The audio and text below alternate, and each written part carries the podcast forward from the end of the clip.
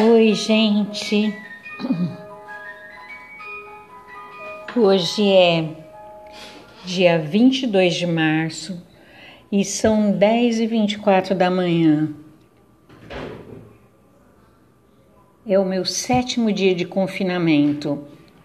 Acordo pensando em Shakespeare e o Rei Lear. Olhe como é plausível na situação de confinamento em que vivemos. Por causa do coronavírus. Tu não devias ter ficado velho antes de ter ficado sábio. Ótima escapatória para o homem, esse mestre da devassidão. Responsabilizar as estrelas por sua natureza de bode. Essa é a maravilhosa tolice do mundo. Quando as coisas não nos correm bem, muitas vezes, por culpa de nossos próprios excessos, pomos a culpa de nossos desastres no sol, na lua, nas estrelas, como se fôssemos acelerados por necessidade, tolos por compulsão celeste.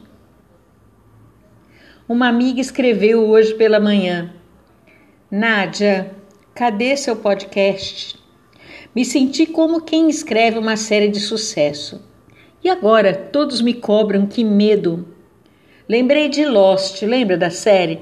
A gente corria para a casa dos amigos que tinham capítulos novos. o Nico, o Nico sempre tinha. Eu fiquei contente ontem, sabia? Ganhei uma orquídea virtual da Joyce e do Noel. Veio lá de Urupês por foto. Ela postou a foto e escreveu assim: estava vendo minhas orquídeas e não sei por que essa me lembrou de você. Acredito que pela semelhança de beleza e alegria que transmitem. Os mimos, os vídeos familiares aqui de Bauru também me mantêm de pé nesse meu mundo solitário trancado aqui no apartamento. Construímos laços afetivos. Sou rica. Olinda, uma amiga notívaga, que é escritora, comenta assim no WhatsApp: mais um dia vencido, amiga.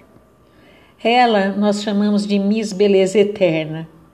Relembro novamente Shakespeare em Sonhos de uma Noite de Verão. Ou morrer morte crua, ou para sempre sair da sociedade.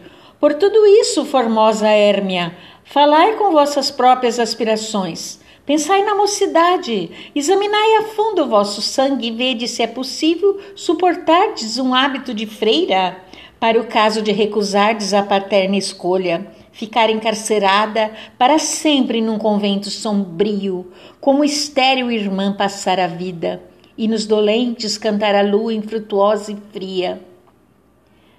Abençoados três vezes os que podem, desta maneira, dominar o sangue e a peregrinação, fazer Virgínia.